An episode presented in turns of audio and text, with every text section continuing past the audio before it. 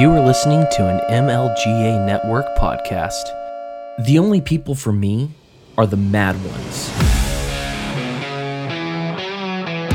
The world is filled with the boring and the barely conscious, And misery loves company.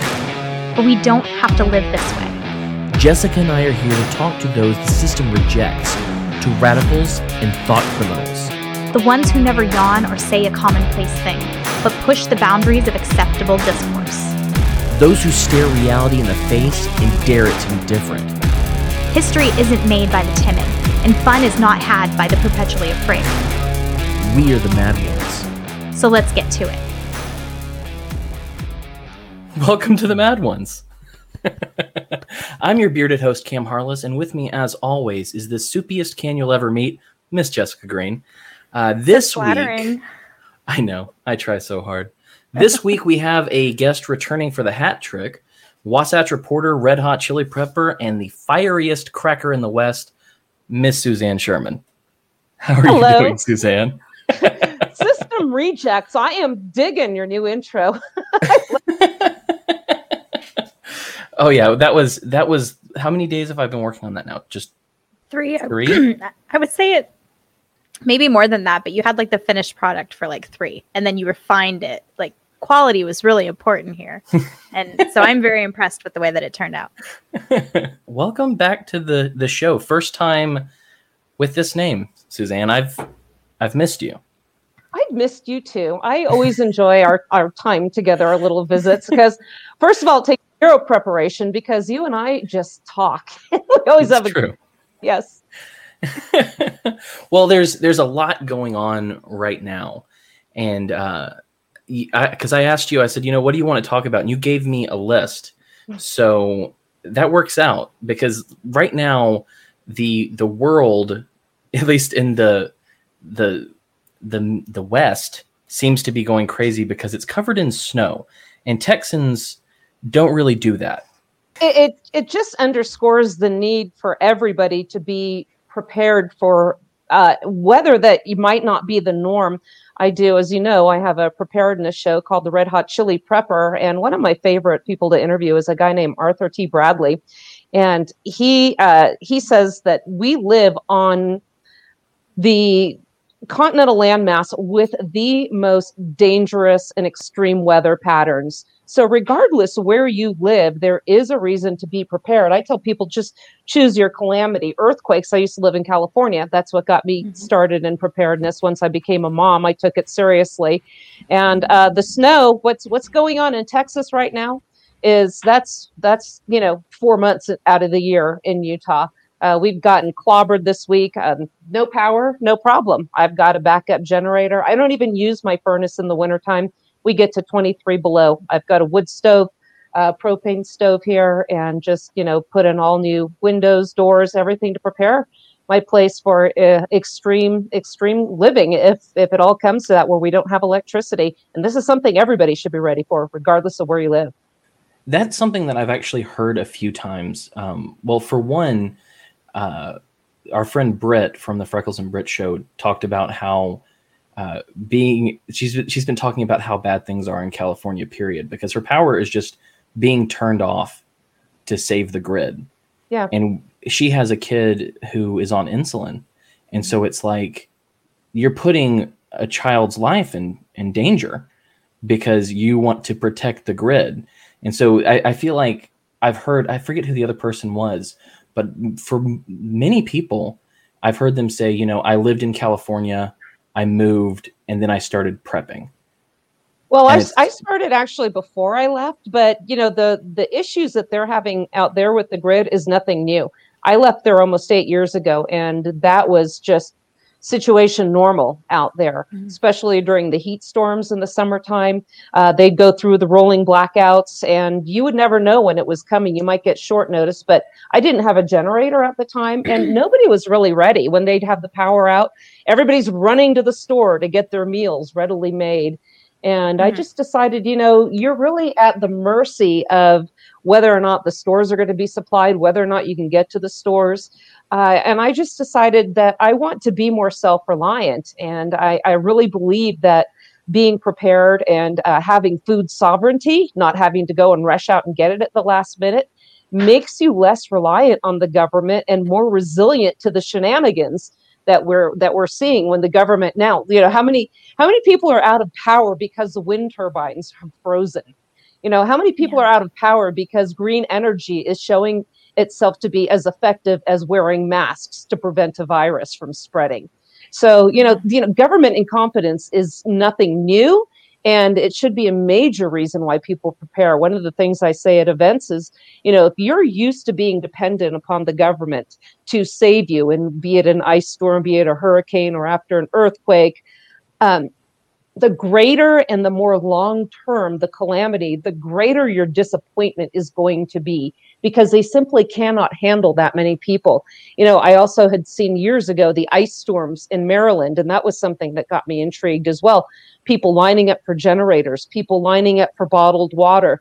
When you go out in a situation like that, you're putting your safety at risk. There could be down power lines that you could drive over. Uh, there are some opportunists that will be out there mm-hmm. to take advantage from people who are preoccupied. Their guard is down. They might see that you're going out of the house, lights are out in the neighborhood. They might seize upon that opportunity. So, you know, not only does it make you uh, more resilient with regards to any kind of shortages or supplies, but it also keeps you safer in the event that people seize upon the opportunity to better their own position at your expense. Yep, that's absolutely right. Well, it, I, I was thinking about that because one of my thoughts when uh, I heard about all the stuff going on in in California was I know you're in Utah, so I'm like, I wonder. I know she's fine, but I wonder how things are there. There's also some some pretty interesting stuff going on there legally with um, with guns. Um, but when I was thinking about that, I for some reason I didn't think about the Mormons when I've talked to you about Utah before, and it made me think about. Have I ever told you what one of my favorite pranks is? What? Okay, so it's it's been it's been shut down by the government due to COVID, but I'm a prankster, and one of my favorite pranks is to order someone some Mormons. I don't know if you know this, but if you go to the official LDS website, you can order a free uh, Book of Mormon, and you can request missionaries come and talk to you. Oh, and so, don't. and so uh, this happened with two different people. Uh, one time, uh, I was when I was working at the leather store. There were two girls that worked there, and they decided to do like a bunch of fake some lies about me and another coworker because they wanted to get him fired. And they thought, oh, well, you know, if I take try to take Cam down as well, that'll make it easier on me. Um, but then, so I couldn't retaliate and you know it would be bad for me to retaliate but i decided you know what i could do is i could um i sent i sent her a book of mormon and then she had it and she was like i don't know why i got this in the mail I've got this I, am not a mormon i'm not interested in mormonism but they, they keep they, they sent me this book and i was like huh that's interesting and giggled on the inside but the kicker was when she came into work just angry and i was like what what's wrong and she was like, they came to my house. And I was like, what? The Mormons. the Mormons keep coming to my house. I had ordered the Mormons like two or three times at that point and put in little notes. I changed my mind. I would really like to talk to you. and I also happened wrong, Cameron. Well, you know, I also did it to my uh, my wife's grandmother, who is a very devout Catholic. And let me tell you, I was sitting in uh, my office working, and she comes in, and uh, or she was not in my office, but they were out there, and I hear her going, "These Mormons, these Mormons, these Mormons!" Like just so angry that a Mormon would knock on their door. So when COVID is over and you want to screw with someone, order them some Mormons. I so I actually have an interesting, quick, really quick, interesting story about Mormons. Um, when I got my dog nine years ago, I bought a baby gate to put on the front porch so my dog couldn't run out into the street. And I noticed that when the we had Mormons that would come to our neighborhood every couple of weekends, they couldn't get past the baby gate, and they would give up and walk away. So I put in my online review for the baby gate that it also turns away Mormons. and something like 87 people clicked that they found that review useful. So there's there are people purchasing this baby gate because it keeps out door knockers, which I think is kind of great. But uh yeah, I love ordering Mormons and it's guys the Mormons are so funny. But one of the things that affects you was um, I won't call it constitutional carry because I hate that phrasing with mm-hmm. all of me, and I, am sure you do, Suzanne. You you do too, Suzanne.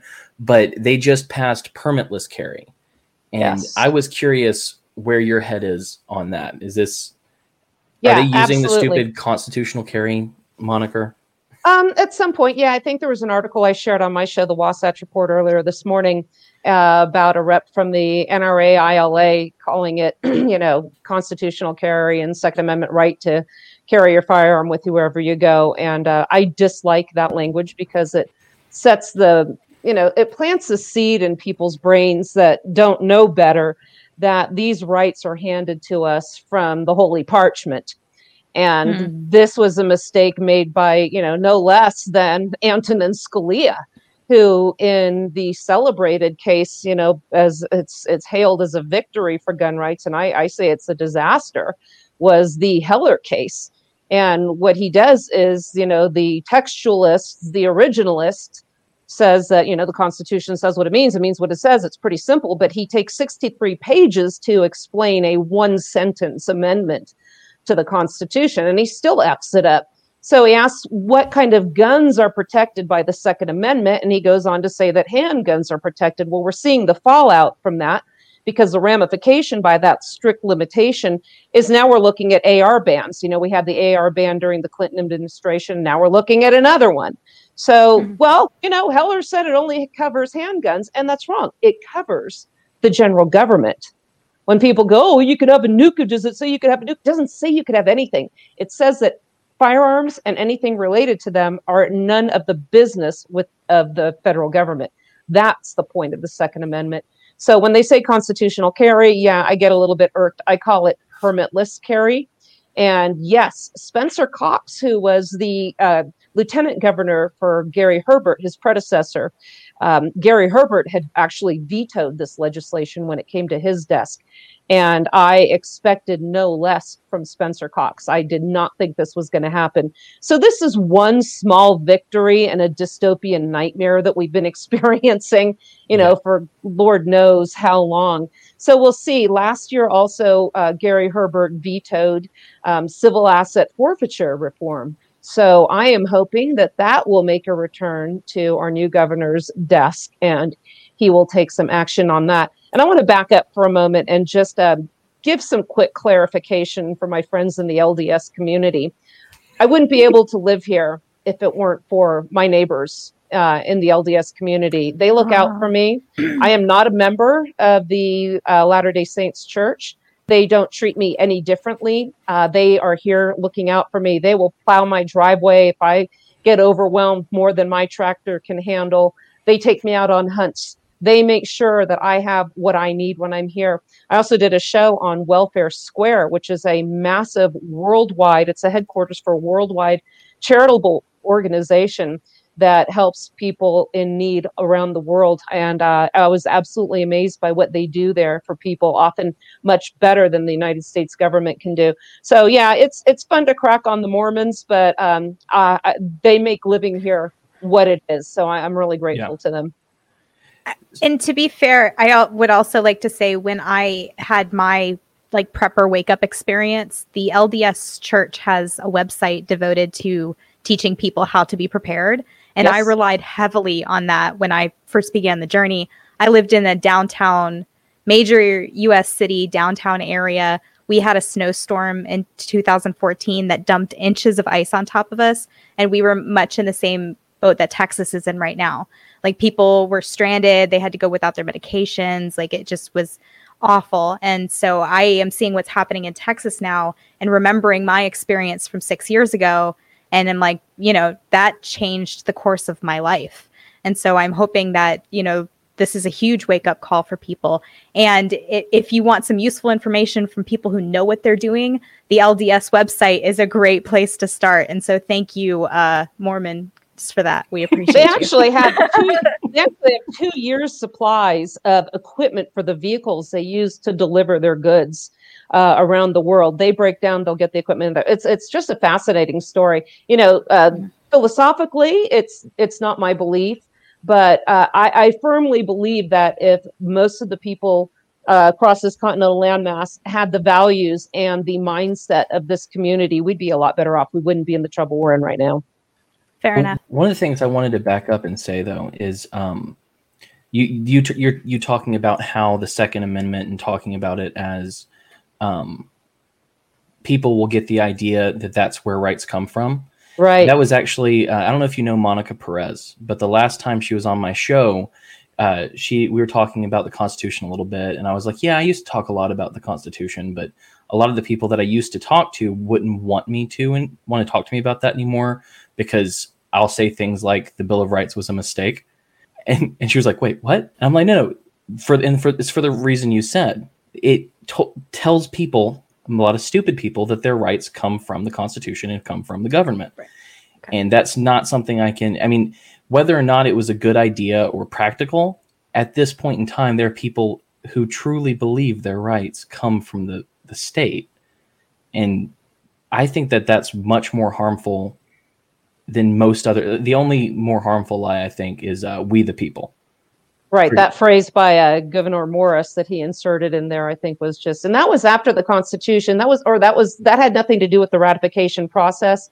It was just kind of a statement of intent, but it is hmm. used as one of the, you know, elastic clauses, I would believe, uh, to bring it beyond the scope of what it was ever intended. Again, going back to the firearms, you know, I ask people who talk about their Second Amendment rights, what rights to, to have firearms did people have before, you know, the Holy Parchment was signed? I'm very derogatory towards the Constitution. Um, yeah. When I practiced law, and I wrote an article for the Abbeville Institute at the uh, behest of Don Livingston about the problem with lawyers and the Constitution. In fact, that's actually the title of it. and in, in law school, we are taught nothing about natural rights. We are in, in my undergrad at UCLA, uh, political science, public law. Never once was the preamble to the Bill of Rights ever brought up.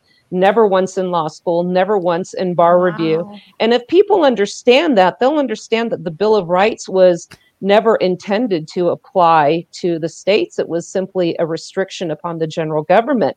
But what we're taught in law school is we are taught to interpret what the Constitution means by attorneys, attorneys uh, in in um, high places. I call them the black robed messiahs. So we look to see what politically connected lawyers uh, say that they think the Constitution means, but really what it's supposed to mean is what was consented to at the ratification conventions. So when you see yeah. stuff like uh, Antonin Scalia, do you think the people would have ratified? You know, the states, the people through their their state delegates would have ratified the Constitution if a mere if a mere flintlock pistol would ever be considered protected by it, not the muskets that were the exact same uh, use that the militia and the standing army had at the time. So, right. you know, this never would have happened. And we are taught to ignore the 10th Amendment in law school. And we're taught to embrace the 14th Amendment, which, as we know, incorporates the Bill of Rights uh, against the against the states people think that they're that they're protecting rights but when you roll the dice with the highest court in the land you're looking for nine, often five out of the nine, to tell what the law should be for everybody. And I actually had a talk show radio host out here in the Salt Lake area say, well, you know, we need the Supreme Court to tell us what the laws are. No, absolutely we don't, because he said otherwise we'll have fighting in the streets. Uh, so we have fighting on the streets precisely because of that. We have zero representation left. I don't care what side you're on left, right, whatever, nobody feels like they're being adequately represented right now, which is why everybody loses their freaking minds every four years. I was going to say, I think that has a lot to do with the amount of money that they've centralized into one place, too, because um, whatever representation is there is what controls that money. So, whatever they put up as a you know totem of representation is what is controlling that massive amount of four or five trillion dollars that they take in in taxes every year and so that's what people are actually losing their minds over. who gets to control the the kitty so to speak. Yeah, I call it the four trillion dollar pig trough. And one of the listeners did actually say Accurate. the supre- mention the supremacy clause. And when I remember in high school, I loved studying government. I loved the civics classes, and I mm-hmm. specifically remember our teacher telling us that look, the supremacy clause means every federal law is supreme or supersedes every state law. And then he talked about, you know, we're going through the Bill of Rights. We get to the 10th Amendment and they say, well, that's the police powers of the state. Well, that sounds reasonable. It sounds, you think about police, local activity, you know, think of the words that they use, but it's really so much more than the police powers of the states. You know, I think they said that the, that everything not delegated would concern the inner workings, the socio um, workings, and the dynamics within those states. Those were beyond the purview of the general government, hence, they were never delegated. Yet, we see, thanks to the magic uh, amendment, the 14th Amendment, that now somehow it's miraculously applying the Bill of Rights to the states. And I'm sitting there in class going, but what about the 10th Amendment? And nobody asked that question. I'm sitting there thinking, I must be really stupid because this doesn't make sense to me. I'm reading the verbiage of the 14th Amendment. It doesn't say anything of the sort. So, where is this coming from? Fast forward to going to law school, and in the bar review courses, in the middle of the bar review or the bar exam is a three day test in California at least. And on one of the days, they have a, they call it the multi state exam, where it's all multiple choice. And for purposes of expediency, they tell you look, if you see in the fact pattern, if you see your options, and there are four of them, and two of the choices are either the 14th Amendment or the 10th Amendment, you don't even need to read it. Just answer the 14th Amendment because it's always the right answer want to pass the bar exam, that's the right answer. If you want to understand the Constitution as ratified and not as decreed by politically connected lawyers in their black government issued robes, that's the problem you're going to have. We are taught that what they say is gospel when it comes to the Constitution and is historically mm-hmm. incorrect. Well, you, you were talking about federal gun control and them looking at, you know, trying to control these things over here behind me. Um, have you read the bill that people are talking about? Because I haven't taken the time to read it yet, but some of the stuff I'm hearing, it sounds like it would start the fireworks and a, a third Revolutionary War. I, I'm reading this. I have a window open. I'll, I'll get to, I'll get to that, and I just said, "Do it." do it because this is what it's going to take and here let me share some of this with you and okay this is where they say oh how racist is that but tell me how american this this sounds the um it's called the sabika sheikh firearm licensing and registration act and this is hr 127 i believe sheila jackson lee that genius yeah. Uh, was the one that put forth this she was a uh, a freed slave, I think she said. So the short title, I already mentioned that. So this is the licensing, and check this out licensing of firearm and ammunition possession, registration of firearms. The Attorney General, through the BF, through BATFE, shall establish a system for licensing the possession of firearms or ammunition in the United States, and for the registration of each firearm present in the United States. So let's pick that apart a little bit. Each firearm present, that means anything you own, you're going to have a license and registration for it. So now you're going to have to apply. This includes ammunition. Are you going to be able to purchase ammo? What if you don't want to? What, what if you just want to buy ammo for a gun you already have? Well, no, you, we can't sell you this because we don't see that you have a license for this gun this you you can't do this. So let's continue.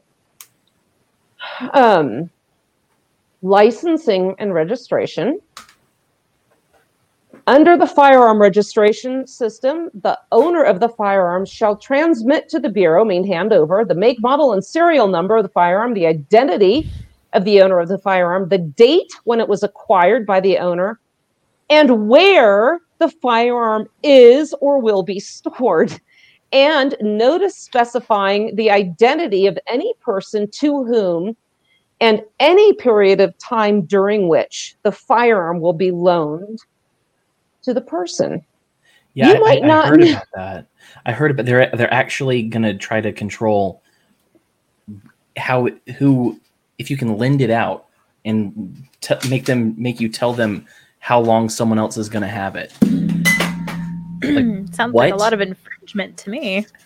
give exactly they're not giving. well it's common sense common sense fire and this is this is again going back to constitutional carry where calling these things rights comes back to bite you the politicians when you love it when you use the term constitutional rights because what do they say then well rights are subject to reasonable regulation well we have to gun violence is a crisis in america we need to have some common sense gun regulations and, and solve this so clearly we want to know who's going to be loan a gun. I mean, because I, I could loan somebody a gun and they can go and kill 50 people. You just never know, right? so there's no limit to this. This is so open ended. What if you're, if, if when we're hunting and we have to go over a fence or climb over a tree or go through all sorts of crap to drag an elk down a snowy hill like we just did, I had a rifle with me because the two guys were dragging it down and I had to bring a rifle in case there was one that was still alive. We had to finish it. You get stuck, hung up on these things. Here, grab my rifle, let me go through there. Does that count as a loan? Mhm. Or, hey, my rifle's sighted in for 600 yards. Let me grab this other one. This deer's only 200 feet away. Boom, shoot the deer. I just borrowed a rifle. Are we Mhm. supposed to reach out and call, you know, the ATF ahead of time? Hey, we got this deer, but it's close. Oh, yeah, sure, I'll hold. supposed to I do think the here. point is to, to make it such a pain in the ass that you know you'll Mm, forgo exactly. it, and it's in- incremental little pieces of a pain in the ass, so that you know little by little it seems like it's okay, and ever more the snake devours you, or at least is devouring your ability to keep a firearm. And it's not they don't do it all at once because you would revolt, so they Yeah. have to, as Cam said, boil the frog.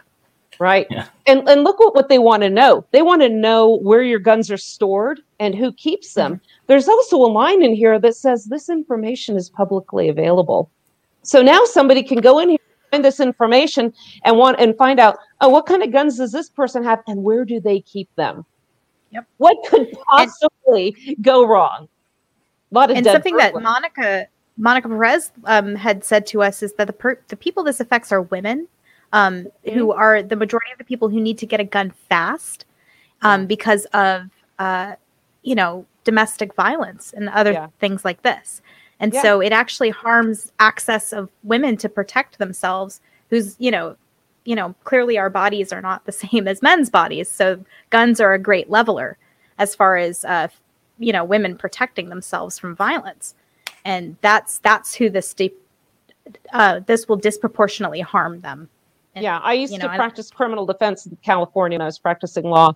And there are a lot of women that had protective orders against abusive spouses, boyfriends, what, whatever. So you get one of these protective orders issued uh, in your favor, but now you have to wait 10 days to get a firearm. Mhm.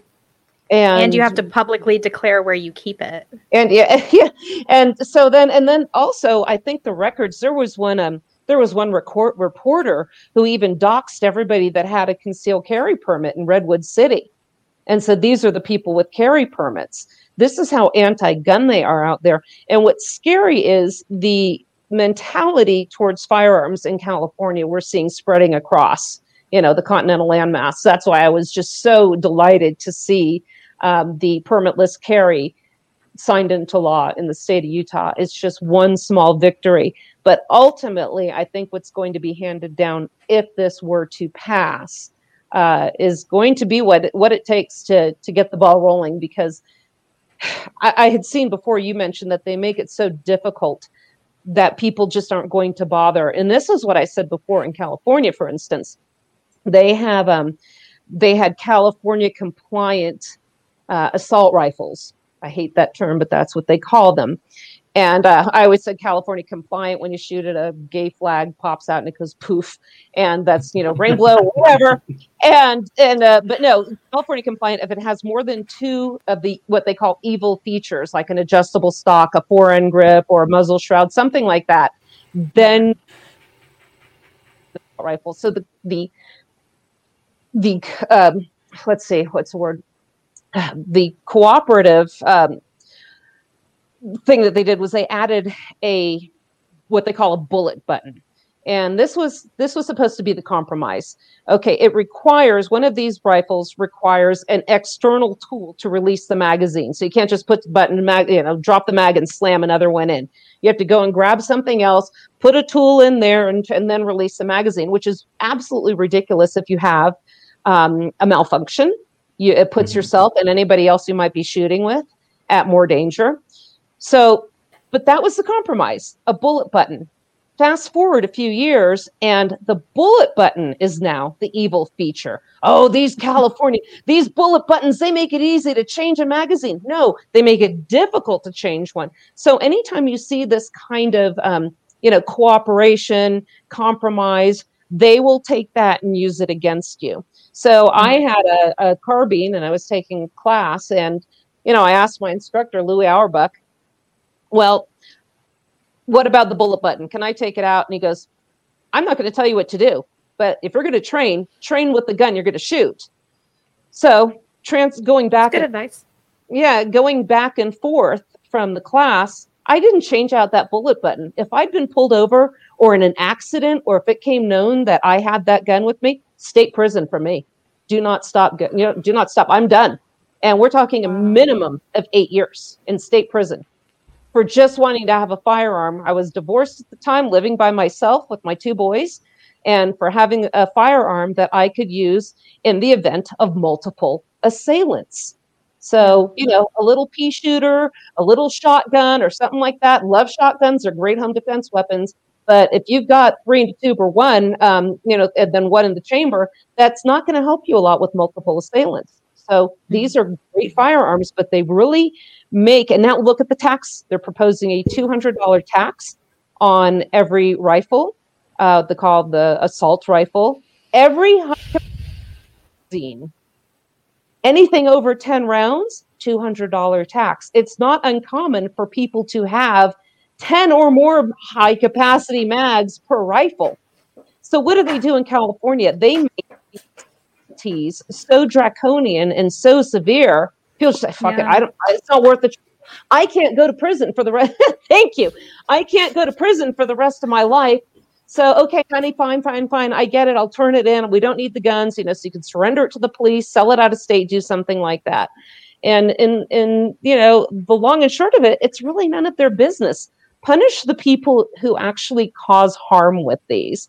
And to mm-hmm. see how to see how crazy this can get is there was a case in Canada where they had the firearm storage laws where the firearms are supposed to be kind of like in DC, what brought about Heller, where they're supposed to be rendered inoperable or inaccessible. And there was a home invasion, and this person successfully defended themselves and went to jail because the prosecutor said, Well, for them to have not gotten killed, they had to have that gun illegally stored. And this is what we're looking at. Yeah. Say it. Fuck. Fuck. I was I was talking to some guy on Twitter uh, yesterday, I think, and uh, or I, I, was talking to a smart person, and then this dumb person kind of came in on and Twitter? was saying some. Yeah, Shut up. I don't. I don't engage unless I'm I'm feeling in the mood to troll someone. But this guy was like, "Well, you know, what do you uh, register is a good idea. What do you uh, what are you going to yeah, do right? if, if they if they come to your door?" And I was like, "Well." I'm, I'm going to have to start by telling them that I lost my guns in a tragic go fuck yourself accident. but beyond that, like, oh, will you shoot a cop? I'm not above that. if he makes me, that's yeah, that's the answer yeah. to that. If if he what, makes me, what it's going to take is those coming for the guns, fearing coming for the guns. If they know that everybody's just going to say fine you know here you go they're going to do what they're told and they're going to they're going to get their paycheck. But if enough people start saying no we're not we're not okay with this um, mm-hmm. that's that's absolutely what it's going to take.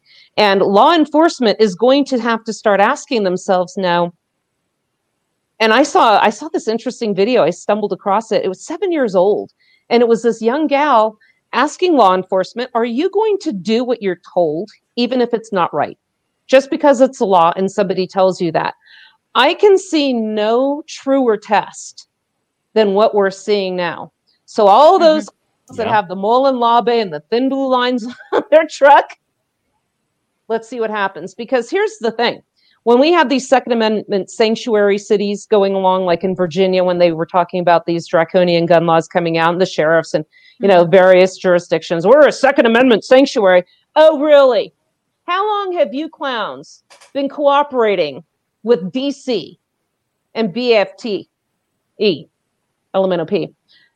How many guns taken away from people that you thought weren't the right folks? I have a friend who's a cop that said, "Hey, you know, we need to we need to keep the wrong we need to keep the wrong people from getting guns." Well, who are you to decide who the wrong person is? Right. To me, the wrong person is well, the one that just robbed a bank and shot two people. Well, how do you prevent that ahead of time? And that's where it becomes a very, very slippery slope. Rather than penalizing law abiding citizens for peacefully owning firearms, regardless of how scary you might find them, save the draconian punishments for those that actually do the crime using using a firearm. If you hurt somebody, if you kill somebody, if you uh, commit an act of robbery using a firearm, we have enhanced penalties for that already and sentencing guidelines. That's where you need to ha- discourage people. But trying to get more guns off the street from the law abiding citizens, I mean, I'm preaching to the choir here. It just makes absolutely no sense. But that is exactly what is coming down the pike with the Biden administration. Joe Biden even said, I'm, I'm happy to do this via executive order. Do it. Do Yeah, it. Try.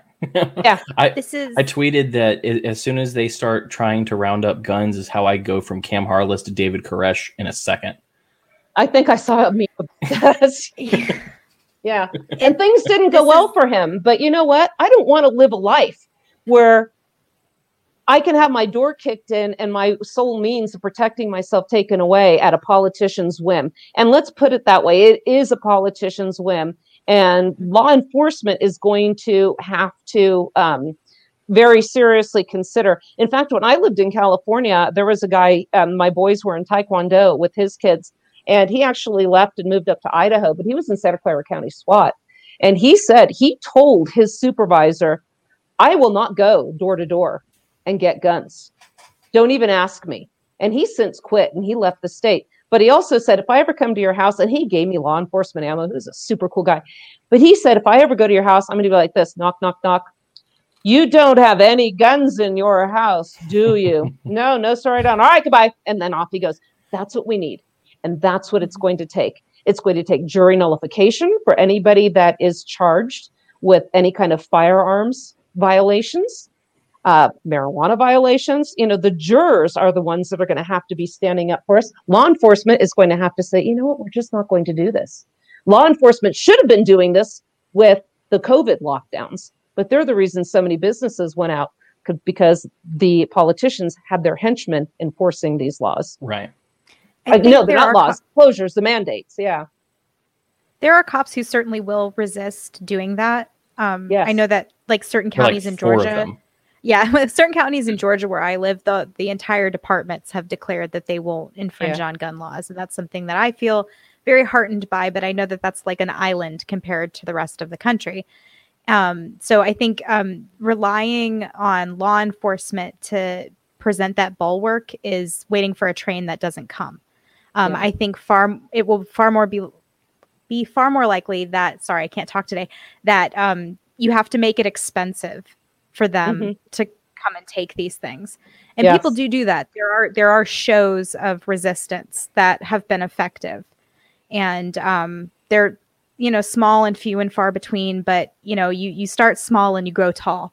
And the the acorn has been planted and the the oak the oak of decentralization and uh, individual rights is is rising in my opinion. I'm very Yeah. heartened by some of the the levels of resistance that i do see given the insurmountable odds. And even things like david koresh you know that we all know that name. We all know what happened insofar as we can. And that story is out and the the authorities do not look like the heroes. Like they No. get roasted every year on twitter when the anniversary comes around. And that does my heart. That's where i feel the hope from Yeah, I did a show with Jim Bovard. Uh, uh, he had wrote a great article in USA Today about David Koresh and the whole incident and how the FBI lied and all the cover-ups and law enforcement and the government side. And uh, very, very disheartening to know that that can actually happen here. And you know, I also hope that the law enforcement that now that Joe Biden is handing down these mandates, uh, also weren't hap- also were not the ones that would happily collect the bump stock that President Trump said, you can't have those. Well, he's Trump and we don't really need a bump stock. No, screw you guys. Right. Are you, and this is going to sound like it's off off topic, but it's not. So you'll just have to follow me here. Who is your favorite person, celebrity or not, that has blocked you on Twitter or Facebook or something like that? Huh. I can't even think of one. I really can't. Great. It'll come to me afterwards, but gosh darn it, yeah, I can't think of one. Hmm. yeah, but you, Jessica. I have a, such an exciting answer for this. Uh, So my answer, my answer is Nick Fuentes, and the reason is, first of all, Nick Fuentes blocked me before I even knew who he was. Um, so you know, let's just get that out of the way. And secondly, you're really not allowed to talk to him, and it makes me want to talk to him so badly. Like I want to have him on the show every day, just because you're not allowed to. Like it just makes me want to hear everything he has to say. So good job with the Streisand effect, you guys. You're doing you're doing the Lord's work. troll him for you. Yeah. We can have all kinds of fun with that guy. I just don't like being told what to do. I don't know who he is. Honestly, I have no idea who he is. some he's some internet personality. It doesn't matter. It just he Yeah. says things that the uh yeah, he's a he's a thought criminal or what have you. So they point at him and say, "Oh, you had this guy on your show one time. Aren't you the villain?" And Aren't you it- I wish I wish Aren't you Twitter had a Yeah. had a link for this person blocked you. That would be kind of fun. But I I would check if they did. I don't know. I don't. They I don't. have- I think they have. Oh, I know like one. that. I got one. I got one. And and go go. Okay, um actually two of them. Now I can remember. I knew it would take me a minute. Corey Buckman or Joe Buckman was his name. He was the head of the Liberty Party out here in Utah. And Okay. this guy's just a status douchebag. And so I was Cam, I think you showed up on that one as well. Um, Cam and and Kim, I think Phil Padilla. This was almost like the one with Chris Hall. It was just everybody so we were asking about um, about national reciprocity and did he understand federalism? And he said i am all for ramming this down the states um, against the states to protect people's rights. Well federalism is what protects people's rights. And we had a long discussion and he blocked us all. And he also this is what a shitheel that guy was he deleted the entire debate because we were historically accurate. He was wrong across the board. And he didn't let anybody discern it for themselves. We showed him up and then um and he blocked he blocked everyone so yeah that guy he's no longer the Bitch head of the party but yeah a little bitch exactly exactly well, the reason I asked is I don't know how to say her last name. I don't know if it's Loesch or Lash, but Dana. oh dana yeah, she. I, I'm blocked by her on Twitter. She's the Oh, my hero spokesperson. good for you She, she's the spokesperson for the NRA, which I despise. yes When you talked about compromise earlier, yes. Um, I my first my mind rifles away. No rifles in america. Nra right. Yeah, my, my my mind went straight to the NRA because they helped draft the Brady bill. yes. Like these are people who claim to be gun rights activists and don't and just compromise and give things away and don't protect gun rights. And so it pisses me off. And i'm on twitter one day and she said i don't i, don't, I couldn't tell you what she said but literally all i said was uh, the nra is milk toast on gun rights and she blocked me little sensitive wow. Yeah, you hit you hit a nerve. I think that was really that was really I think nice of you, quite honestly. Now I'm I bash the NRA all the time because I used to be a member. I was a certified instructor, uh, certified by the NRA, and I would get calls for them wanting money for national reciprocity. I said, well, let me let me ask you this now. So national reciprocity is so great. um, who's going to determine the standards? Because this is the this is the crock of shit we hear in law school. Well, due to inconsistency of state opinions, this case is right for Supreme Court of the United States review. Inconsistency in state opinions is the heart and soul of federalism. That's the way it's Mhm. supposed to be. But Right. when we ask this, uh, when I said, okay, what's going to happen now? Because every state has their own standards for this. California, it's nearly impossible. Uh, Sheriff uh, Comrade Laurie Smith wouldn't even issue them in Santa Clara County. And I was unfortunately under her jurisdiction. And uh, Utah, guess what? Now we don't even need one. You can still get one. It's a shall issue state. If you are, if you're not a felon, if you're qualified to own a firearm and you apply for a permit, they must issue one. California's up to the jurisdiction of the cop in charge. So Ugh. So, who's going to determine the trend? Well, I debated one one uh, uh, radio host in Arizona about this. A couple of them actually, because they couldn't stand my take on this. Well, the Supreme Court will figure it out. Wasn't that just great? We're going to have nine lawyers. many, I, I, I doubt a single these clowns even owns a gun, and they're going to say what the rights are going to be for acquiring a concealed carry permit. Well, it's not that they're going to come up with the the means to. Well, yeah, that's exactly what it's going to be because California is not going to want someone from a, a shall issue state marching in their state. They have reciprocity with zero states, and that's the way they want it. Utah's about 30 or 31 last I checked. So they're not going to want that. So eventually, what's going to happen is it's going to work its way up to the judicial temple monkeys in DC, and they're going to say, you know, I think California's laws are the safest. So now everybody's going to be subject to those. I specifically left California because of the firearm laws. It's like, you know, you guys can have my house, but you ain't getting these guns. So I left, came to Utah. You have a place to go. You have a place that can conform with your values more or less. No place is perfect. Utah is uh, shit when it comes to marijuana laws, although they just divvy out a little bit of. Uh, you know, a little bit of freedom if you're really suffering, like if you're almost dead with cancer, they'll let you get a bud or two, you know, nice.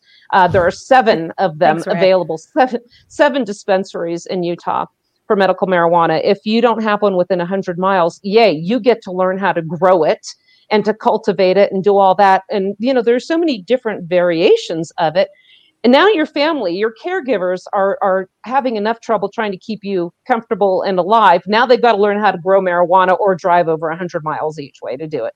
So, you know, it's ridiculous, but, you know, you, it's hard to find a place that's absolutely, absolutely perfect. You know, the, the best state to me would be the one that has uh, as no government. Let people govern Yeah. themselves. You know, any the road of government, everything goes to shit. It's only a matter of time. Yeah. It's a cycle. It has to build up and then it gets torn down, usually by hungry, angry peasants. but yeah, it does get torn down and then has to rebuild from scratch. But Well, one of the things that I thought was funny is since I'm now in Florida, I decided when I bought some guns that I needed to, know at least a couple of the laws, even though I don't care that much about them because I'm going to do what I want.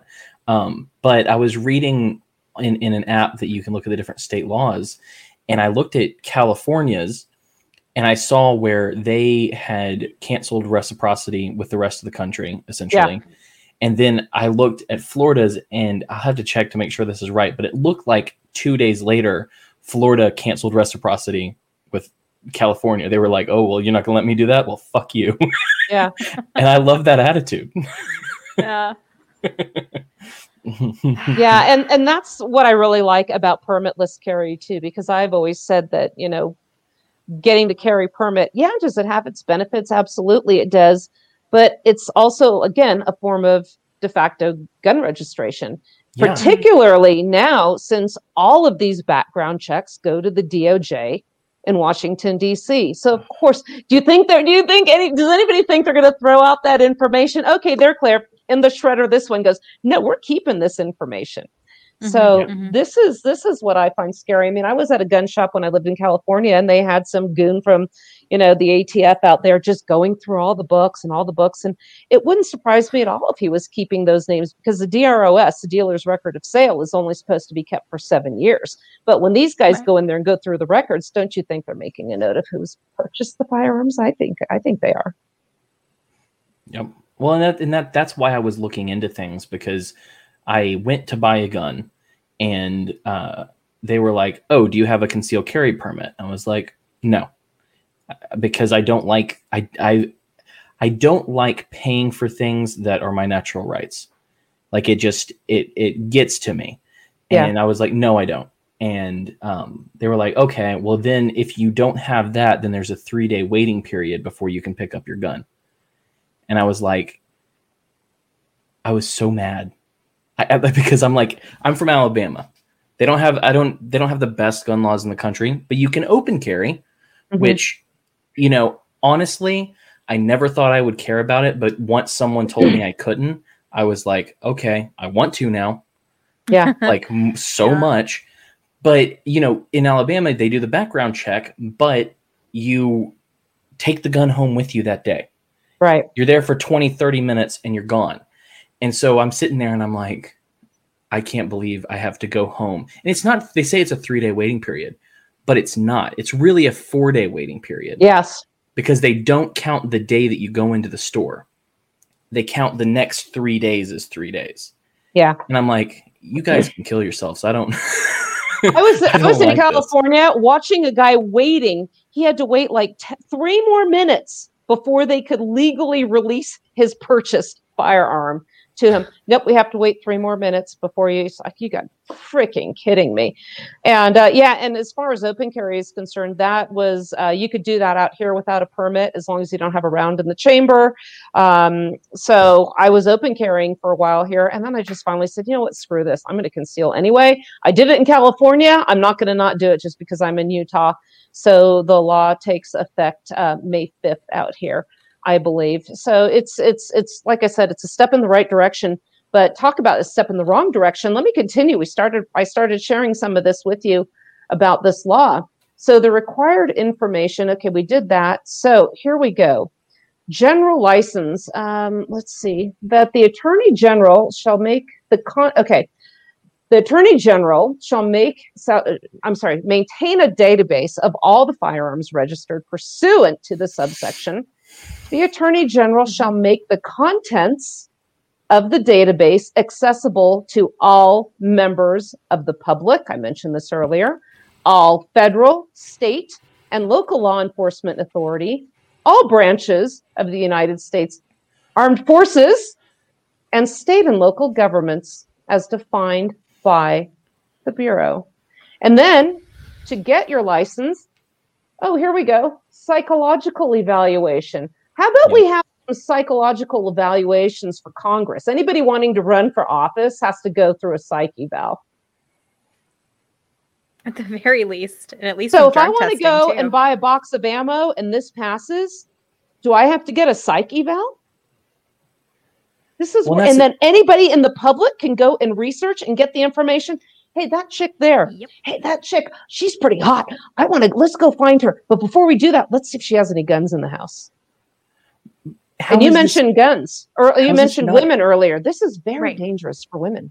Yeah, go ahead. cooling off period you mentioned cooling off periods too that's Yeah. that's the majority of people who are hurt by those are women Mhm. who immediately need protection you can't wait four days when your crazy ex-boyfriend is stalking you it's just not you know And and this law would prohibit, it would preclude these women from having a friend loan them a firearm. right right so it's it's incredibly sexist and um also uh disproportionately hurts poor women who can't afford these Mhm. fines and fees and and turnaround periods and all the hoops that they make you jump through like Yeah. okay so only people who have means then have the ability to you know it's yeah, just, and you have to take a turtles class. all the way down The classes are expensive, and you know any kind of training you have to pay again for your permits annually. This this stuff Mhm. adds up. People are suffering in- right now. in florida they made it if you get medical marijuana you can't legally own a firearm if i understand Yes. that correctly Yeah, I actually so- wrote an article about that. It's called "The States Have to Step Up and Protect Protect Medical Marijuana Users." In fact, any marijuana user. It's the uh, ATF Form 4473. So when you go in, you fill this out. There's a question that says, uh, "Do you use any illegal drugs?" Blah blah blah, and then it says in bold. If you live in a state where marijuana is legal, medical or otherwise, you must answer yes, and you may not have a firearm. So, Utah or any other Utah, you can have medical marijuana.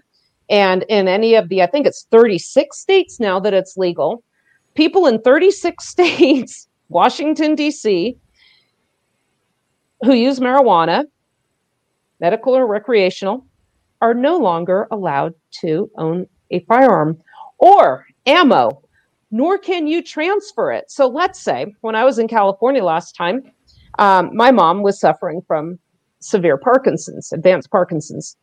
I was trying to get some, um, then I was trying to get some, you know, edibles or something for her. And by virtue of getting that, we also had a caregiver whose mother had stomach cancer. So we wanted to get them some relief. By virtue of transporting something, a substance that is legal in the state of California for people that are suffering, yeah. ostensibly, I could be a member of a prohibited class for the rest of my life if I had done such a thing. But I, you know, clearly I wouldn't, you know, do something like that. Well, I mean, they they shot Duncan Lemp because he was apparently a prohibited person. Mm-hmm. And but that's that, that was my question is you know that people are talking about how about the psych part of it, which could mean if you have depression and you're mm-hmm. on drugs, if you have, I mean, even a touch of depression, if you have light depression. But it makes me ask the question of course, you know, I don't trust anything the government does, but how does, is mental health not healthcare? Would this stuff not be covered by HIPAA? Or is there something in HIPAA that that says, oh, except for except for your brain? You're right. Or or if you have a virus, well, what's really interesting too when you talk about this, because I've done a couple shows on, I don't know if you've ever been sent the American Community Survey. It comes out from mm-hmm. the United States uh, Census Bureau. And mm-hmm. essentially, what they're asking you, it's look it up. You can do a query American Community Survey and it will pop right up. It's a PDF form and you can read all these questions they're asking. They ask you everything. They don't mention guns and they don't have to because some of the questions they have in here will trigger pardon the you know for lack of a better word will trigger a query on firearms. They ask how you're sleeping if you have difficulty sleeping do you have problems dressing yourself are you ill do you have stairs can you get up and down? They're asking all these questions about your your health your emotional well-being. They want to know if you have had anybody at your house for more than two nights so if somebody comes up for a long weekend they want to know that they want to know who that is. They want to know if you sell any vegetables. They want to know how many toilets you have, how many sinks you have, how many bedrooms you have. Oh, by the way, how do you heat your home? Do you have a wood stove? I saw I see what you're doing here. So they want California, you can't burn wood if you have a furnace. Now, Summit County, the county seat here is practically California, Park City. And uh, what Park City now, I just saw an ad in Farcebook is saying, oh, wood stove burner?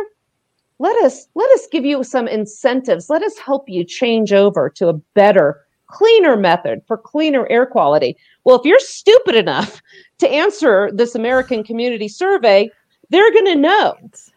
They're going to know who has the wood stove and where they are because you're giving them your name your address how much wood you have where the you know and you've given it all to them and they can come and take it and uh, we were doing our show today, and my my co-host and producer Jeff Johnson was saying, yeah, they they went back to propane. They were using a furnace with wood pellets, and wood pellets are too expensive now, so they're not using them anymore. Mm-hmm. So right now they're incentivizing. Then they'll ask nice, and then they're going to come and take that too, as well. And we've seen what's I've happened. Been saying. Mm-hmm. I've been saying over and over again, it is long past time to stop telling people what you have. Yes. See a lot of people on the internet, Instagram, posting their their food storage, their yeah. firearm stores, how much of this they have, how much of that. You guys have got to quit telling on yourselves, and not just in case of um, authorities. You know, you don't need your neighbors. Everybody who tells you, "Oh, I'm going to come stay with you when the shit hits the fan," they know you've yeah. got stuff. Y'all need to quit telling people what you have. There's it's a way to educate people about the need to be prepared without being one of those idiots on doomsday prepper. Oh yeah, here are my guns. Here's all the food. Oh, check out yep. this pipe bomb I made. There literally was a guy showing how he made pipe bombs, and you know he had a visit the next day. So you know, and the other thing too, talking about mental health. You know, we're talking about the the stoves and and this this um I wrote an article about the the tie between tie, bringing this together, linking together COVID and red flag laws. When I saw yeah. an article saying people that have COVID are deemed to have, they can possibly have long term mental health effects. What does that trigger? Red flag laws. So if you're stupid enough to go out and get a COVID test, and you get a false positive or a regular positive, or you have it and you're in that record, there you go. It's very easy to connect all these things.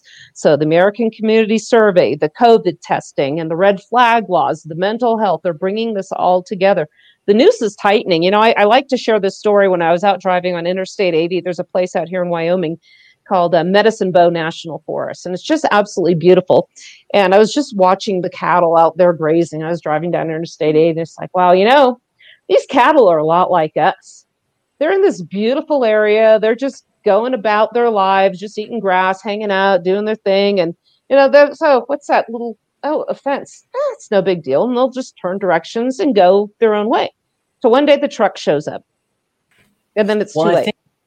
I think that one of the things, like what what Jessica talked about before, is there is a, a there's a very good um, little stream, little creek running through American thought right now. Did you notice how quickly people went from thin blue line to fuck the cops? Oh yeah.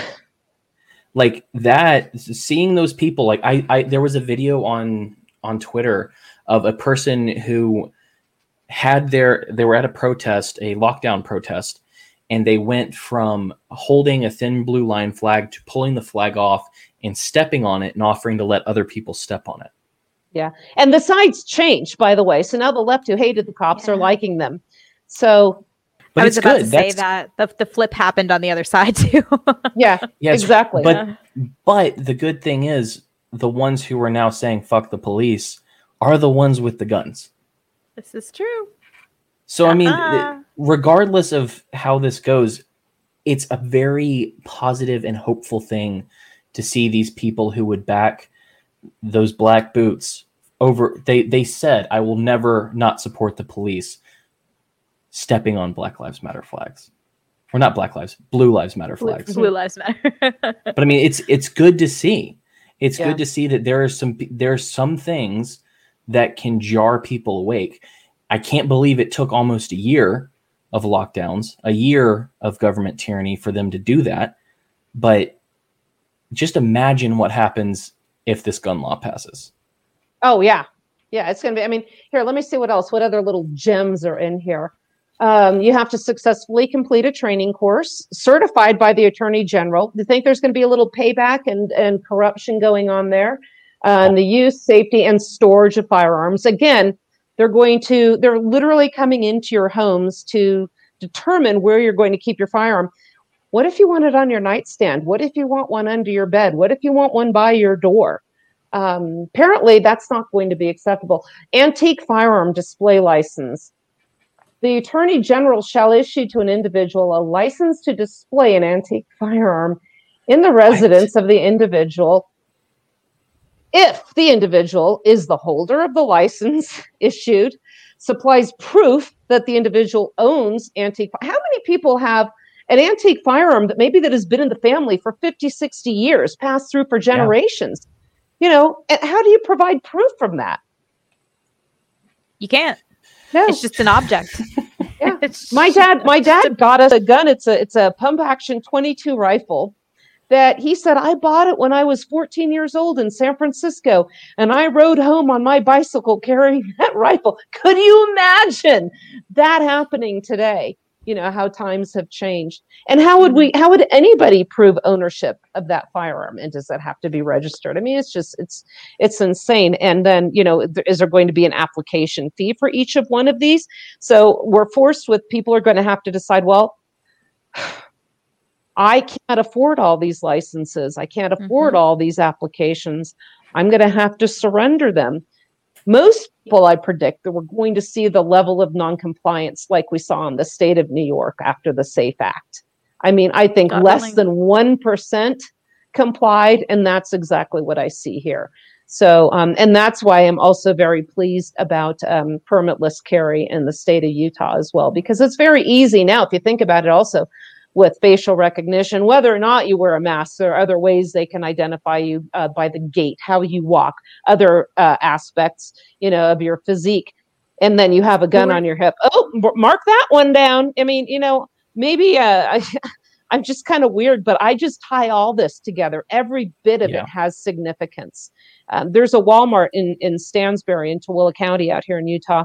And if you look mm-hmm. at the, they have these flat screens hanging, and I've seen this in several where you're on camera and they have now a yellow circle around you or a square, a rectangle yeah. all around you. And you know there's something getting all the angles, all the images, so they can identify you very easily your ears are as unique to you as your fingerprint is. So they need not have your face at all. They can have your ears. Yeah. Mm-hmm. That there was a woman who was claiming to be the um, lost Princess Anastasia of the um, uh, Romanov fame, and they were able to prove that she wasn't because, of course, they didn't have like DNA to- technology back then. But yeah. um, by the shape of her ears, because ears are unique to each person. Glad I have long so hair. Just, just something to we're all safe here. yeah. yeah. If if you're out doing you know anarchist stuff with your friends just but, you know, you know we, have been we've been we've been hearing a lot of stuff about china as well. And the china, in, china is peddling um, with regards to purchasing infrastructure um, and providing infrastructure in exchange for political influence. They're bribing these uh, corrupt politicians. I believe it was mm-hmm. in um, I forgot it was one of the countries in Africa. I don't want to get it wrong, so I'll just say it was one of those. But they were forcing these locals to adopt Chinese law. Do you remember mm. a while back there was an article out that said China's very concerned about gun ownership in America? What? yeah, no, yeah. Do you think yeah. China might have with some corrupt politicians? And North in, Korea joined them in saying that. In formulating oh, gun laws, okay. right? Because a foreign entity um, for fake privacy ears. I love it because that's a good. foreign entity thinks that. So, and that's what I was thinking yeah. too with China right now. There's a really good uh, Frontline has a couple really good shows on that as well, showing with the social credits and the recognition, the facial recognition, but not only that, again, all the other anatomical um, features that these these systems take into effect, and then you know add that to everything else already in place. Um, hunting license, concealed carry permits, classes that you've taken. Have you purchased a firearm? Any kind of these things that you've purchased online or gone to a store and used a credit card, tracking with your phone. Oh, hey, look, this mm-hmm. person's been going to such and such gun store. It's all there. The only thing we have going for us right now is there are so many more of us than there are of them. But if there's somebody mm-hmm. specifically tar- that they want to target, it's over. You're done. Also, here's the white pill I didn't think of for some reason. Um, 3D printed firearms. Right now, that is the forefront of the, if you want to call it the battle for the Second Amendment. Um, that is what's doing it. That's those Control Pew, uh, Defense Distributed. These people are the ones who are on the front line saying, making the Second Amendment arguments, every single one of them, pro and con, obsolete mm-hmm. because there are people, and they're even printing um, ammo now. These people have learned how to 3D print ammo. That is crazy. I didn't know that. I've heard about it's, trying to load. I've heard about loading it yourself. You know, I've got a lot of friends that do that. Mm-hmm. Right, and and but that's that's the thing. One of the one of the things I've said, and I've heard other people say as well, so it's not wholly original to me. But you know, one guy when I worked at a technology company, he was an anarchist, and he said, you know, government was a form of technology, and it's a technology that is now becoming obsolete because of mm. what we call technology. And that I think that there are a lot of different white pills. There are a lot of different ways people are waking up. There are, you know, people are hearing the story about David Koresh, Ruby Ridge. Like there are a lot of different, or uh, Philando Castile, Duncan Lemp, Daniel Shaver. Like all of these people, all these stories are are being heard by people, and that's waking them up. There's 3D printed firearms. There are th- uh, milling machines where you can print your own 80% lower. Like, I yeah, mean, there was one in California. Yeah, I may, I may know about. but this is how we beat them. is is going, you know what? You've made me ask permission for long enough. I'm no longer asking permission. I'm going Yeah. to prep by starting to make my own things. Yeah, I can I can plant trees or bell peppers, but I'm also going to plant freedom seeds in the backyard and put them in and put them in my boomstick. Like that that is the white pill from this because they can't I think- beat us when we can make our own. Yeah, and I think that's the way to go for those that haven't gotten. I uh, 10 years ago I told everybody, get whatever you think you're going to need, get more than you think you're going to need and get enough ammo to last a lifetime because and uh, and the lifetime of your progeny because there will come a day when it's no longer available or available without any kind of tracking whatsoever. So some people are in the envious position of never having to purchase ammo again. And if you get to the point where we're going to use all that, they're going to kill you anyway. but you know, at least you're not going to uh, just go down like a lamb and, and Yeah. just wait for what they have coming. Yep. Well, I, one thing I wanted to mention um, is on Twitter today. I saw I saw someone tweet the words "rest in piss," and that's literally the first time I've ever seen this in my entire life. And it was aimed Wow. at um, Rush Limbaugh, who there's a who surprise, away. huh? Yeah, I've heard some pretty nasty things going up about him. Oh man, they're going wild.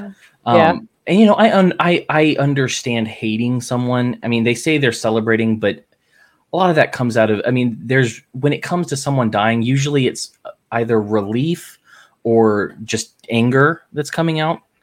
Um, I mean, I was very relieved when John McCain died, but I did want to mention his death because even though I never listened to him, even though I don't listen to right wing talk radio, um, if it weren't for Rush Limbaugh, I wouldn't be doing this show right now. You wouldn't have done your show. Tom Woods would never have been on um, Peter Schiff's show. Like all of what we do in order to try to get out to people and say, hey, things can be different, things can be better, we can fight them. H- hate him or love him, talk about him being a warmonger or not. Rush Limbaugh paved the way for this to happen. And so yeah, in absolutely. that- I agree.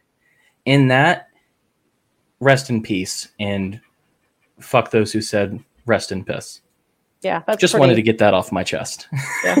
F in, F's in the chat, Rush. F in the chat. but yeah, I was I was wondering that because that's one of those things that I, I heard he died, and it's one of those things that when I heard it, it didn't mean that much to me. But then the backlash, or not the backlash, the the joy and the you know like I I do memes when people die. the I exuberance dark of the tolerant left. right, it- Grave but it's, it's dancing. it's like he didn't even kill anyone though. He wasn't John McCain. right. like he didn't vote for the Iraq war. Like he didn't actually put his put you know something just behind talked about murdering it. people. he just talked about it you know um i i'm i have i i do mention him on my show and i said you know if you want to sit here and talk about republicans versus democrats and feel like you've done your bit to save america or take america back go listen to rush because my show isn't for you we don't play we don't play that uh, politics but that being said i certainly uh, was sad to hear about his diagnosis and don't wish that on anybody so yeah I, I do hope he rests in peace yes Yeah. Um, let me ask you something because I have an announcement to make. I've already made it on Twitter, but I want to make it on the show as well. Um, Suzanne, do you know what a hotep is? Mm, no. So I don't either. And so okay, good. Now I don't feel so stupid. well that's the thing i i and I- I'll, I'll share the video i made for it but um i couldn't figure out what it was i mean the word hotep means peace and there are all these different it's a it's a, essentially a black power movement and it's but all mo- almost every video that i've seen on it or someone talking about it has all been very it's been very it's all hate.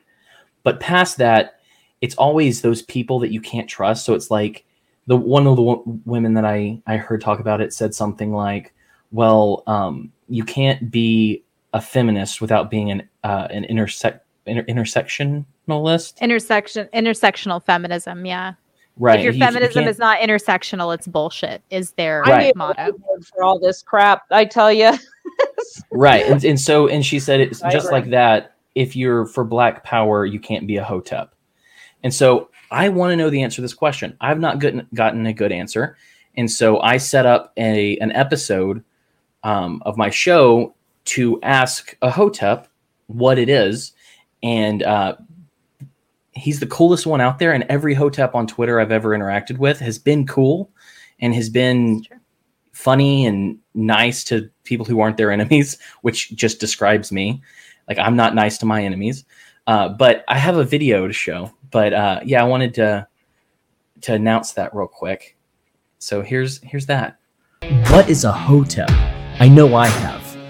When you go on YouTube to find out, you find a lot of people with chips on their shoulders answering that question for you. They're bigots, they're homophobes, they hate women. But the guys you've interacted with have been cool. Actually, they've been beyond cool. Clearly, they got something wrong. To cap off Black History Month, we decided to explore that question and others with the baddest Hotep of them all, Hotep Jesus. Join us as we peel back the layers of propaganda and shoot the shit with one of the coolest motherfuckers on the planet. So, Suzanne, if you want to figure out I'm- what a Hotep is, I'm tuning in. February 28th, 5 p.m. We will be live again. Um, Outstanding. Yeah, I've I've been asking this question for a while because uh, I forget what it was. Uh, I think it was around the George Floyd stuff that happened. I was talking to my friend uh, Thaddeus Preston, who is a black man, and he seems very plugged into the, that culture and understanding different things. So I asked him, you know, what is a hotep, and he really couldn't answer it. And so since that point, I've been like, I need to find out. And I think Hmm. the best way to find out is going to the and hearing it from the horse's mouth. So that's to what the we're going to do. I will be Um, listening. so let me ask you this is a question that I now ask at the end of every episode because this show is about planting seeds of hope. It's about planting seeds of liberty, freedom, of what the normies would call madness. Um, what do you th- do? You know the the concept of white pills? I, I've don't- just been hearing you're talking about it here. Why don't you go ahead? Um, well, to to do you know the the red pill and the blue pill from the Yeah. Matrix? Yeah. So the the white pill is an additional one, which is just the the concept not of that we absolutely will win this, but that we can. It's the idea that there's hope, and even if Mhm. it's the smallest modicum, ten percent, five percent of hope, then that is what a white pill is, and we should be microdosing those because that hope is what keeps us going. It's what pushes us towards betterment. So, my question to you is for our audience, who do you think or what do you think is something that is worth hoping for right now in our country or even personally? Because a lot of people, when I ask that, they think, oh, he means politically. What's the hope politically? But a lot of my white pills are my children. So, dep independent of what you think I'm asking, what is something you think that gives you hope or that you think people can also hope in? Well, it's really interesting because I have actually, since this, even before the whole COVID thing started, as, as I've become more disenchanted with, you know, the political spectrum and anything good coming out of that, I've actually been living my life in what you described, the white pill fashion. So, Mhm.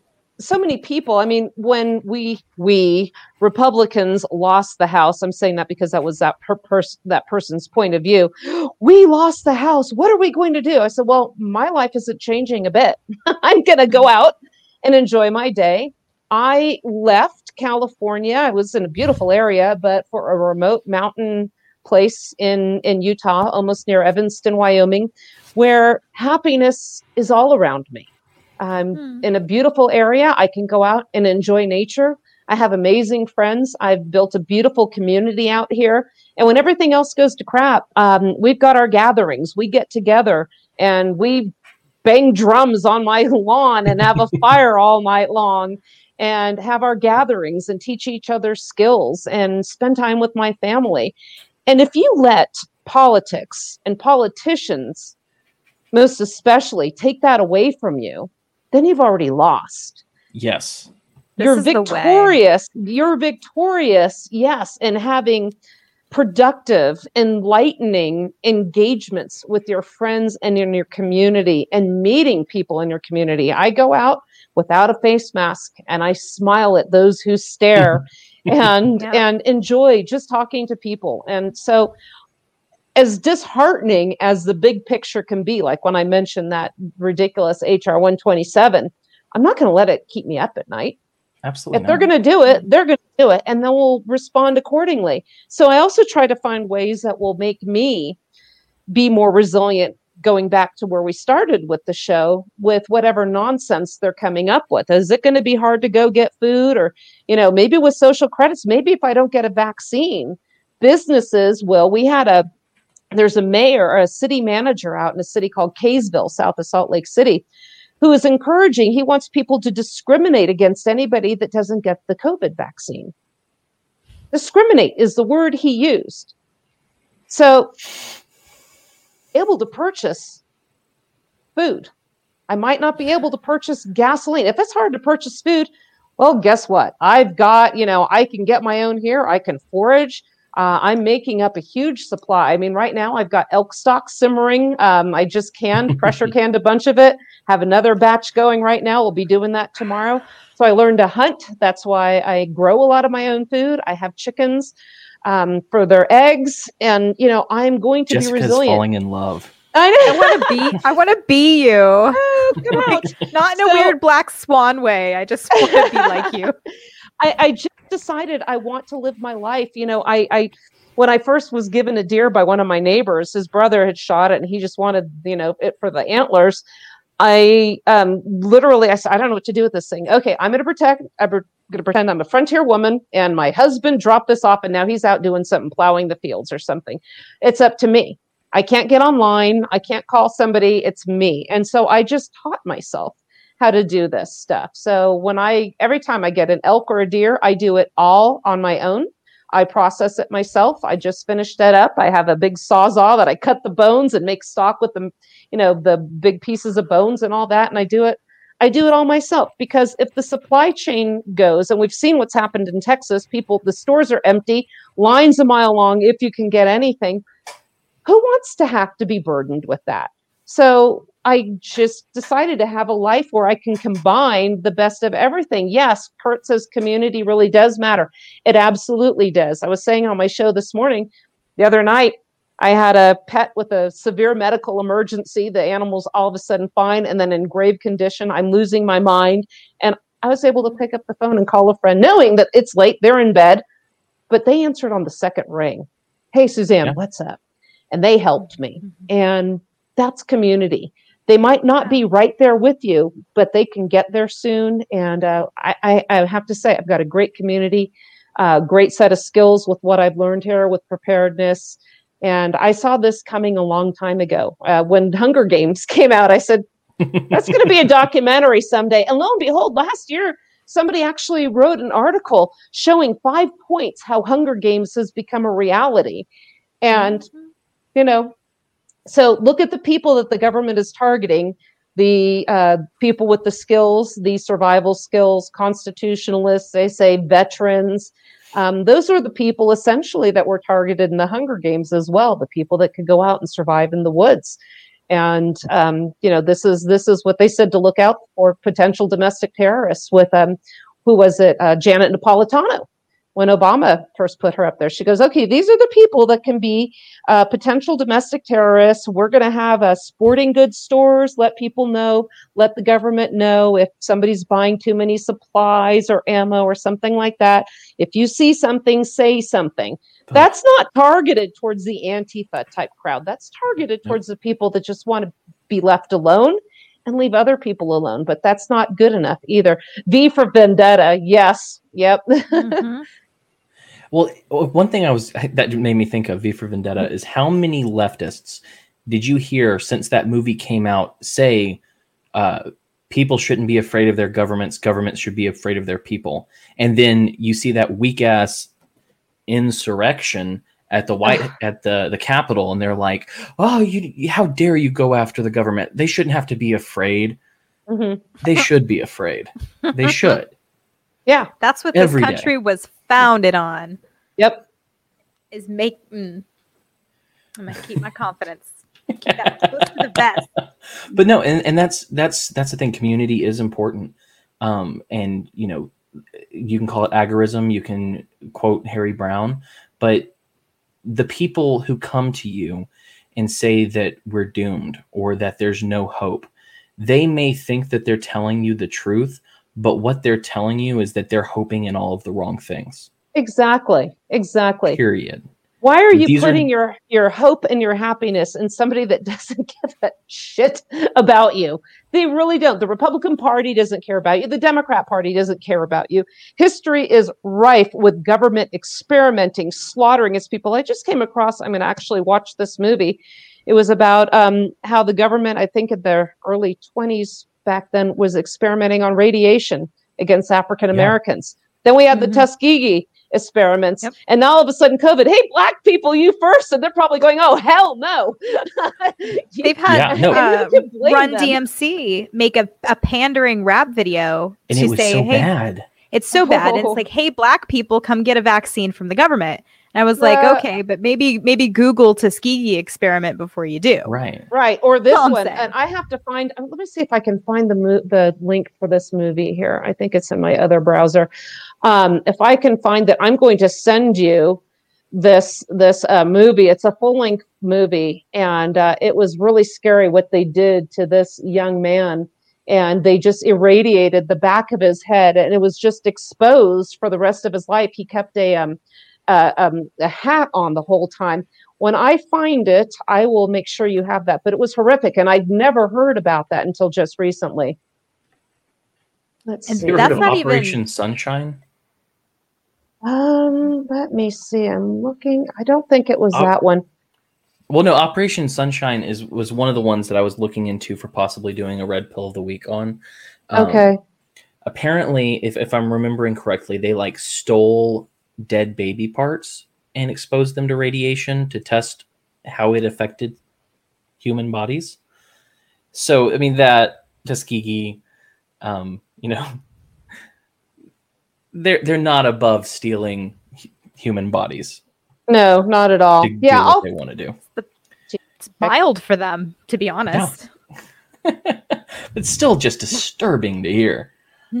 so. But do want to I- I- also let people know when it comes to preparedness too to check out my book the lost frontier handbook. When i mentioned the uh, frontier lifestyle the pioneer woman this book is really modeled after what was going through my head at the time and it was a lot of fun working on this project and i just added a chapter on chickens for the physical book that's going to be out in march. Oh, And good. I'm sorry, what was the title one more time?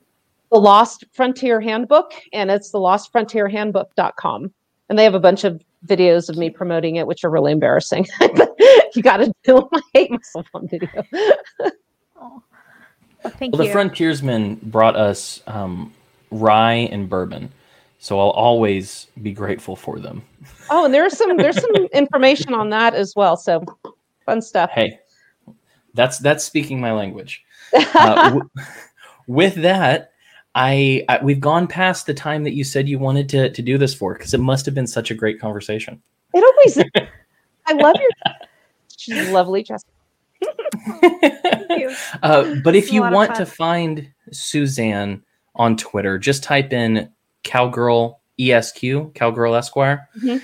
If you'd like to find her website and see all the things that she's doing, all the things that she's writing, you can go to suzannecsherman.com. You can check out her show, The Wasatch Report, or The Red Hot Chili Prepper, and this new book, The Lost Frontier Handbook, which we will have links to all of this in our show description. Um, and with, uh, is there anything else you'd like to uh, share with the people before No, we I cut think this that's off? it. Have me back again. This is so much I fun. will. and I like to do everyone's stuff. So if you want to find Jessica, I named her Soup Can. So if you want to find her on Twitter, go to Soup Canarchist. Um, if you want to see her wonderful, beautiful, great watercolor paintings, you can go to Sovereign Cookies Art on Instagram and Ooh. see all of them. You're not You that can good. see the evolution of an artist, and it was all inspired by BoJack Horseman. Thanks, dude. no, I've been, I, it's a COVID hobby. I started in October, and uh, you know, it's uh, it's been a lot of fun, and I am progressing. But um, don't go to my Instagram expecting anything um, too crazy. uh, and if you want to find me, just type in my name at Cam Harless on Twitter. You can check out all of the other shows that Ryan and I produce on MLGAnetwork.com. You can, where else? You can go to We Are the Mad Ones if you would, wearethemadones.com if you'd prefer to listen to the show. You can join our little locals community um, at we, no, the mad themadOnes.locals.com, mm-hmm. which is the Facebook alternative slash, it's like if Facebook and Patreon had a baby. That's what that's what the locals is, and you should check that out. I think that's all I have to say about where to find me. Am I missing anything, Jessica? Mm-mm. I'm um, on, also. I'm. Oh, go ahead. No, I was just gonna say, watch out for that Hotep Jesus episode. It's gonna be fun. Yes, That's I'm looking forward to that. And we're doing a live show Friday at 11 Eastern. We live stream on uh, Facebook, and that's Suzanne Sherman's The Wasatch Report radio show. We have a lot of fun. All right. It was lovely well, to meet you, Susan. Yes, you as well, Jessica. Look forward to talking to you more and, and chatting with you on Twitter as well. For Suzanne sure. knew me before I was a libertarian or an anarchist. Wow. Was yeah. that but in not- the um, Academy of the Study of Liberty on that group yes, that we were in on Facebook? Yeah. Yes, ma'am. Gosh, that was a while ago. Yeah. Yep. Old, olden days before I was flying a, a black flag. Um, with that, thank you for coming on. I always appreciate talking to you. And yeah, we, we got to do it again. Last, I was thinking, how soon is too soon to have people back on? But since I'm scheduling like a month and a half out, I don't think I have to worry about that anymore. no, you let me know. Hey, your listeners might not want me back. Don't have that crazy broad out there again. So you never know. See what they have to say. All right, All right. So with that, dear audience, you beautiful, beautiful bastards. As always, live the life you want to live, how you want to live it.